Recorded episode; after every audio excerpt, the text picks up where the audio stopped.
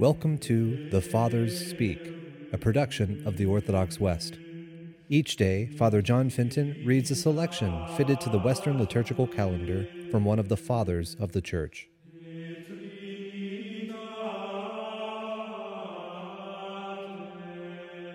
From a sermon by our Father among the Saints, John Chrysostom.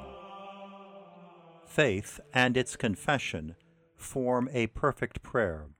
As the Apostle says, "For with the heart we believe unto righteousness, but with the mouth confession is made unto salvation."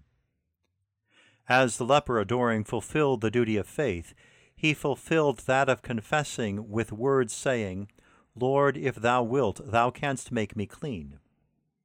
He besought him, not as a man that was skilled, but adored him as God. And to his spiritual physician, he offered a spiritual payment.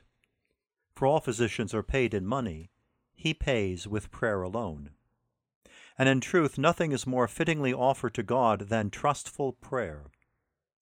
For whatsoever material thing we offer is not ours, but our prayer is our own.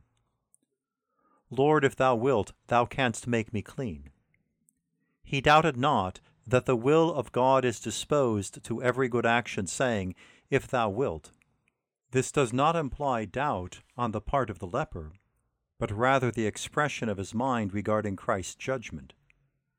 For since Christ is good, he wills not to bestow that which is harmful, even though he be asked. Neither is bodily integrity profitable to everyone. Since therefore he knew not whether this healing was expedient for him or otherwise, he was unsure as to the divine will, although knowing it to be disposed toward the good. For to believe good of the divine mercy is the sign of a believing man.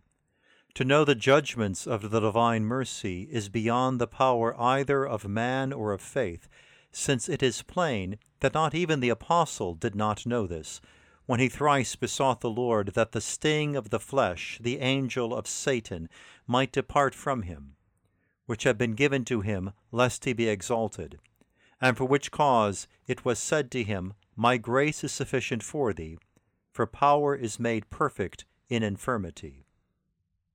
It is as if the leper said, "I believe that whatsoever is good, thou will it. But I know not if what I seek is good for me.